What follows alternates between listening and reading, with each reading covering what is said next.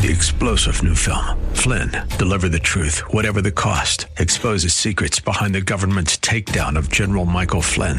Flynn knew what the intel world had been up to. He ordered the first audit of the use of contractors. This set off alarm bells. He told the truth. He was the most dangerous person for Donald Trump to hire. They had to get rid of Flynn. Flynn, deliver the truth, whatever the cost. Available now. Watch it today. Go to salemnow.com. Salemnow.com. Pastor Keith Crosby of Hillside Church. 1 John 4 1, that these people are false prophets, and 1 John 2 26 and 3 7, that they are those who try to deceive, that they are antichrist, and 1 John 2 18. He pointedly identifies the ultimate source of all defection from sound doctrine as demonic in 1 John 4 1 through 7. When it comes to heresy, John is just as a tough a customer as the Apostle Paul and as Jesus Christ. I can see the promised land, though there's pain within the plan. There is victory in the end. Your love is my battle cry, the anthem for all my life. Every giant will fall, the mountains will move, every chain of the past you've broken into. All the fear of the lies, we're singing the truth that nothing is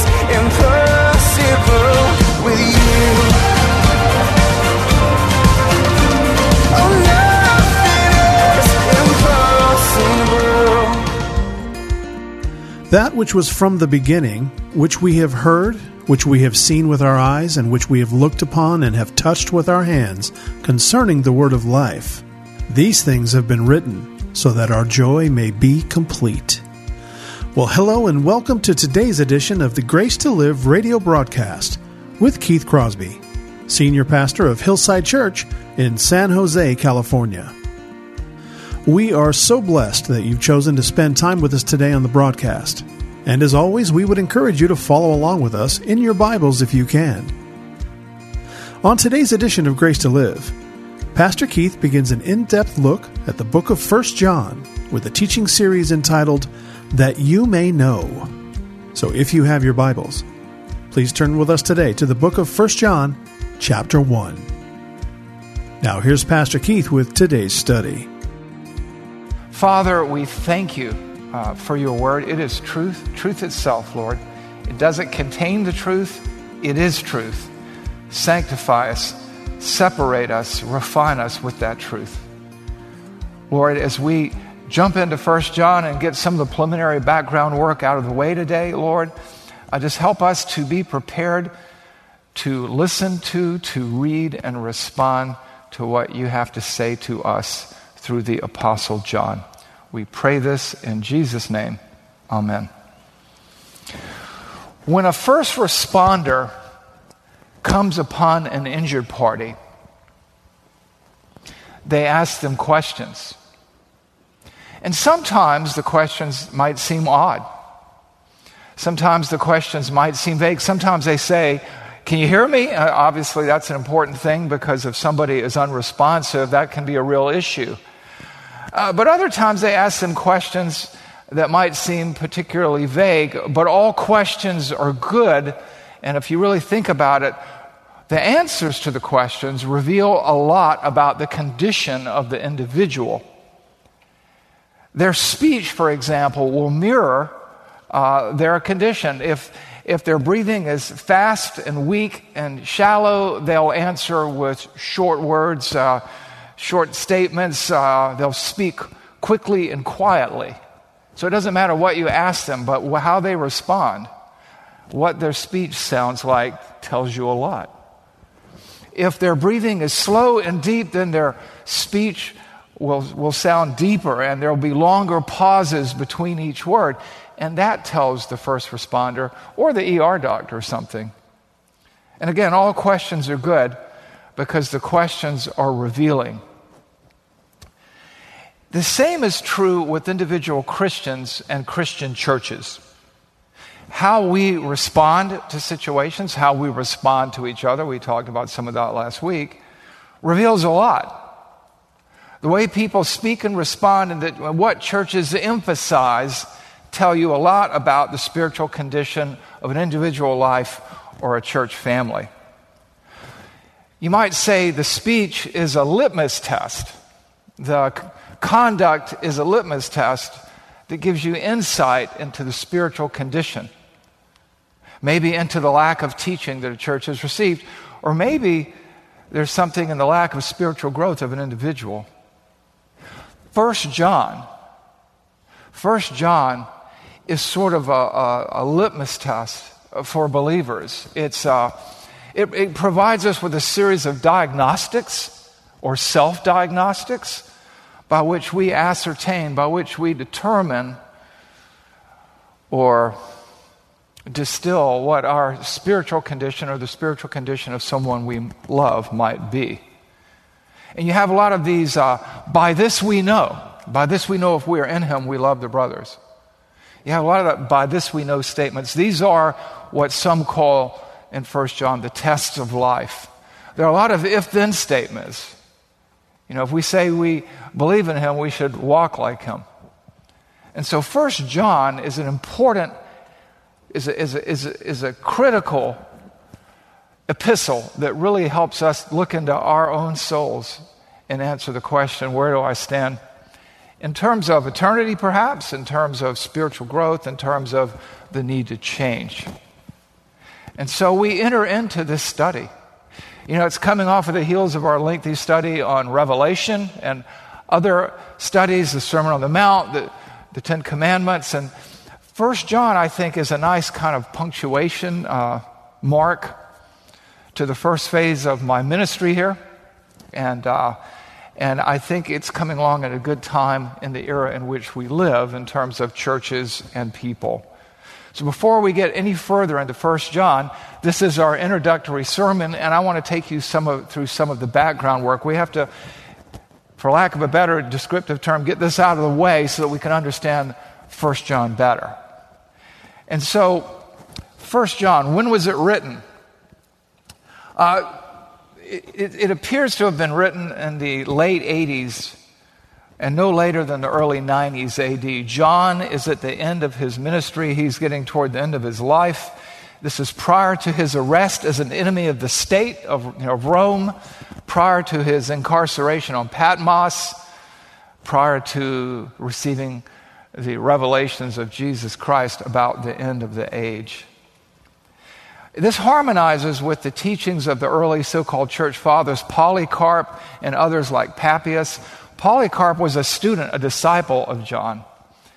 And it seems to indicate that after, the Jew, after Christians were run out of Jerusalem in the, in the, late 60s, like around 65, 67 AD, they scattered, and John was no different. And this is prior to the destruction of the temple in 70 AD. And so John traveled to key cities, the cities that he mentions in the letters to the seven churches, to uh, check on these churches before winding up in Ephesus prior to his exile to Patmos. A lot of people like to say, well, how do we know John wrote this? Because you say it's an epistle, but it doesn't start off like Paul, an apostle of Jesus Christ, or James, a bondservant of Jesus Christ. It doesn't. It's probably what they call a circular epistle, in that it circulated among several churches but the genre, uh, the structure of it indicates that it is an epistle, somewhat atypical. Again, it's a circular. It was meant to be taken from church to church to church. You kind of see that also with Revelation a little bit. People, and usually they have an agenda, try to dispute a Johannine uh, authorship. But when you look at Revelation, where he names himself, and you look at some of the words that are common to the Gospel of John, Jesus is called the Lamb of God, Jesus is called the Word, there's the themes of light, life, and darkness. You look at 1 John, you see very much the same terminology. Each of the three, each of the, the epistles and the Gospel and Revelation all have different purposes, so their terminology does vary just like if we were talking about doing the dishes over here or cutting the grass over there, we wouldn't be using the same terminology all the time, but there would be common themes, and you see this all through the Gospel of John. Now, what the first, what First John also is is a call to the fundamentals of the faith, or a call back to the basics of Christianity. The apostle here is writing to refute false teachers, uh, people called Gnostics had entered the church. It was an early form of Gnosticism. Well, what is Gnosticism? Gnosticism is a belief system. It's not how you live that indicates where you're headed, it's what you know. And so the Gnostics were all into uh, secret handshakes. If you think of the, uh, some of the cults today, they have their secret passwords and secret handshakes. That's who the Gnostics were. Consequently, they went in one of two directions. They either they said that the body was evil and the spirit was good, so you could do anything you wanted to do with your body. So they lived very disorganized, very unspiritual, very sexualized lives in Ephesus. Or they were like monks, you know, they didn't marry, you know, they moved out in the middle of nowhere and lived ascetic lives, you know, and, and we know that's not biblical. And we see some of that around today, even, right? We see all of this around today, actually. When you read the gospel, uh, excuse me, First John, what you see here is that John is intent on dealing with these kinds of things. But the Gnostics taught that Jesus couldn't be God because God would never take human form and that Christ only looked like a person. There's just all these crazy ideas that we would laugh at today, but are working their way back into the church at some level, too. And so, John is dead set, the son of thunder. Remember, that was one of the nicknames that he had.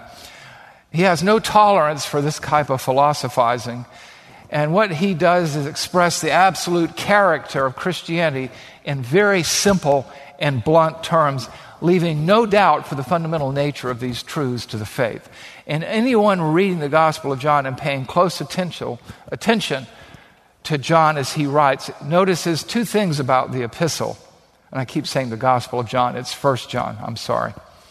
One is, is that the epistle is at once pastoral, reassuring, comforting, and second is it's rather polemical, fiery because he's got no patience with heresy, and neither should we. John is my kind of guy. The apostle reassures his people as pastor of the certainty of the assurance of their salvation. And that's why we named the series, By This We Know. By this we know that we are in him, that we are in Christ. Because he wants them to understand their faith with certainty to understand the promises of God as they apply to them with certainty rather than being upset by false teachers and the departure of some from the church at Ephesus. John writes to restore their joy and their peace by giving them certainty, these tests of life which should reassure them. The apostle, as a polemist, writes with great intensity, labeling these people as false teachers, as antichrists, little a, as the source of their teaching as demonic. He has no patience for that. Because remember this if you're a Christian, you believe that Christ is the Son of God, God the Son, God in human form, the Savior of the world, and there is salvation in no other name. There's, you're either in or you're out. You don't get to negotiate. You don't any of this. And that's where John is. And so he writes with this real intensity. You know, it's, it's funny. I was also looking at the book of Galatians. In Galatians 1 8 and 9, it really, in a way, even though it's a different epistle, summarizes the intensity of John. What does Galatians 1 8 and 9 say? It says this but even if we or an angel from heaven should preach to you a gospel contrary to the one we preach to you, let him be accursed. Galatians 1 8 and 9. It goes on to say in verse 9, as we said before, so now again I say, if anyone is preaching to you a gospel contrary to the one you received, let him be accursed. That's pretty intense, right? Because twice he says, if anyone brings you a little, modifies the gospel, let him be accursed. If you wanted to make it less poetic, says, damn him. And he says twice in two, you know, in two verses, damn him. That's what John does when he says in uh, 1 John 4 1 that these people are false prophets, and 1 John 2 26 and 3 7 that they are those who try to deceive, that they are antichrist, and 1 John 2 18. He pointedly identifies the ultimate source of all defection from sound doctrine as demonic in 1 John 4 1 through 7. When it comes to heresy, John is just as a tough a customer as the Apostle Paul and as Jesus Christ. So, one, uh, uh once again, the overarching purpose of 1 John is to assure or reassure us of our salvation. It's as if he doesn't want us to miss out, so he gives us a series of diagnostic tests. There's diagnostic language because a proper belief in Jesus produces obedience to his commands, a transformed life, and a fervency and a willingness to go wherever Christ would lead us. Complicating all that were the Gnostics because they said it doesn't matter how you live here. I mean, you're saved if you have higher knowledge. If you can do the work in your mind, you're saved, so live any way you want. This is John isn't having any of this. We saw this even in our, in our own times, right? In the 80s. You remember the 80s and the 90s, the myth of the carnal Christian? You know, you could live how you wanted to, you could talk how you wanted to. That just meant you were a carnal Christian as long as you prayed a prayer. John is saying just the opposite of that heresy. So, with that, let's get into the text. And as we do, today we get into 1 John 1 1 through 4. And what you're going to see is, is how he pours water on those types of ideas. And what we have here, this is one of the identifying marks when John writes, he always gives a prologue to, to the, whatever he's writing, whether it's the Gospel of John, verses 1 through 18, or whether it's this epistle of 1 John, verses 1 1 through 4, or even Revelation, he gave a prologue. And so let's read the prologue here together because what it's going to do is identify things for you to keep an eye on. And I think as we read the prologue, you'll see the similarities between John's gospel, the book of Revelation, and 1 John, and understand that John is, in fact, the author. So 1 John 1 1 through 4 says this That which was from the beginning, which we have heard, which we have seen with our eyes, which we have looked upon or gazed intently at, and have touched with our hands concerning the word of life. The life was made manifest, and we have seen it and testified to it and proclaimed to you the eternal life which was with the Father and made manifest to us. That which we have seen and heard, we proclaim to you also, so that you too may have fellowship with us. And indeed, our fellowship is with the Father and with His Son, Jesus Christ. And we are writing these things to you so that our joy may be made complete. Now, there is some debate here because in the Greek, the word for our and your in some of these manuscripts looks awfully similar.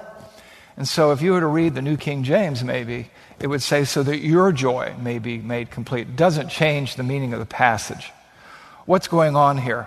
First of all, he's totally blowing up the whole Gnostic idea that the flesh is bad because they touched Jesus. He's saying he came in the flesh, he was revealed to us. There's no hidden knowledge here, there's no secret handshake, no password. He was the physical God in the flesh. You know, we live in an era where we say there are plural truths in many ways, in many ways to God. But here he's talking about the word of life, right? In the beginning was the word, and the word was with God, and the word was God. You have this concept of the word, the, the physical expression of God. And it's not a word, it's the word. And he's saying, This is what we're going to be telling you about in this epistle. Because we want you to be connected to us because we're connected to God. And you can connect to God through us, through this gospel, through this message. That which was from the beginning. In the, in the beginning, God created the heavens and the earth. In the beginning was the Word, and the Word was with God, and the Word was God. This is who we heard our message from. This is what we have seen with our own eyes, have touched, have handled, it says in some translations. This is what we proclaim. This is what we proclaim to you. And you know, it's a pity the way that we treat the word fellowship today. You know, I almost wish they didn't use it here because we think of fellowship as something social. A better word would be partnership. Koinonia doesn't mean we hang together at potlucks. It's got nothing to do with that. And, you know, 80s and 90s Christianity really got into that whole thing. It was an era of not a great deal of discernment, unfortunately. But he wants to, you to have connection with him and his gospel ministry, partnership. And his partnership is with God in Christ. And so your joy is complete, is made full, is completed. Their joy is made completed through your salvation, through your transformation, and your ministry in the gospel. That's what's going on here. There's nothing secret, nothing hidden there. John, John is writing in this first epistle, First John, because he's got something to say to you, to me, to the church. And he is driving his point home. You know, the other thing about First John is this like the Gospel of John, the thesis statement comes near the end. And the thesis statement for First John is found in First John 1, uh, 1 John 5 13. I write these things to you so that you who believe in the name of the Son of God, that you may know, that you may know that you have eternal life. Many of the Christian sounding world religions, the dominant one, always tells you you can never be sure of your salvation. You got to keep on doing these sacraments. You got to keep on doing this. You got to keep on doing that. All the other cults do the same thing too. You can never be sure. It's faith plus works. That's not what John is saying here. John is saying you're saved by faith. The faith will produce works, but the works don't save you. And so, what we have here in the opening four verses, they sort of set the table for the discussion that's going to follow. The tests of life that we do well to take and consider just to make sure to check ourselves, as Paul writes in 1 Corinthians 13, to make certain that we're in the faith. To diagnose the spiritual condition of ourselves and others as well. And to be reassured. You know, a lot of people come to me and say, Oh, I'm just not sure of my salvation. Assurance of salvation has nothing to do with how you feel. It has to do with the faithfulness and promises of God. These tests of life may help you confirm things. So, over the next 14 to 15 weeks, let's let John be our teacher. Let's let John be our diagnostician. And let's dive into the study because John has a lot to say to us about ourselves, our faith, our lives, our ministry, our joy, our peace. So, how can you get the most out of this series in the, in the months ahead? What I'd like to do today is to give you at least three things that you can do to get the most out of this series. The first thing that you can do, starting with, is this, is to know who's telling you all this. To wrap your mind around who the author of this epistle is and what he's seen and where he's been and what he knows for sure. This is not some armchair philosopher. You know, there are some people who've never read a book that they didn't like to the point that they've got no discernment and they'll just incorporate all kind of gobbledygook into their faith. Their faith looks like an ugly, incompetent quilt.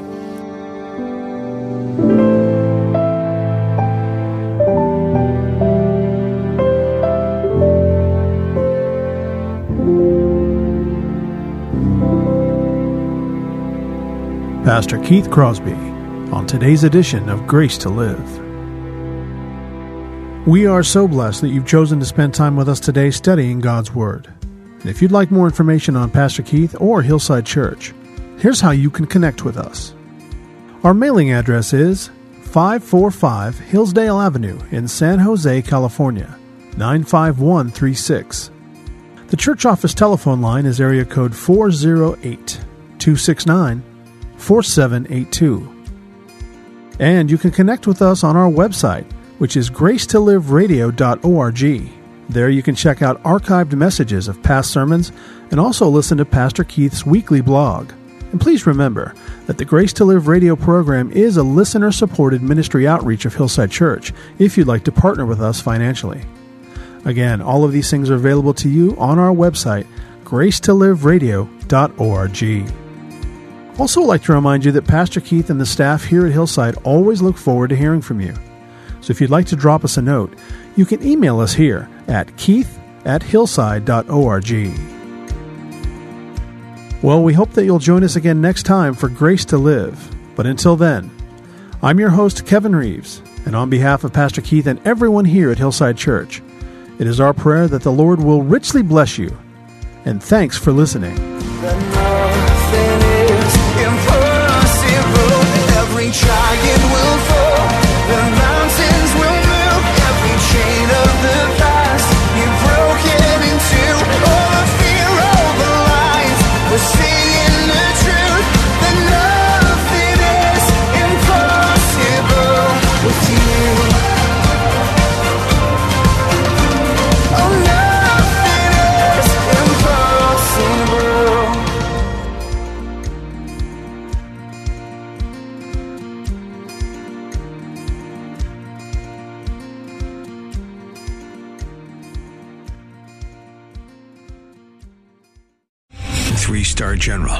J. Flynn, head of the Pentagon Intelligence Agency, knew all the government's dirty secrets. He was one of the most respected generals in the military. Flynn knew what the intel world had been up to. He understood its funding. He ordered the first audit of the use of contractors. This set off alarm bells.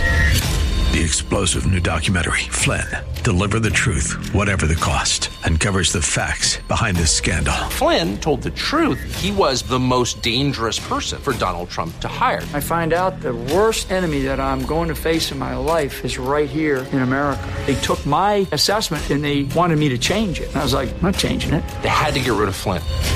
With in depth interviews, archival footage, and never before seen personal records of the man behind the headlines. I just felt like I was drowning. Flynn, Deliver the Truth, Whatever the Cost. Available now. Watch it today. Go to salemnow.com. Salemnow.com.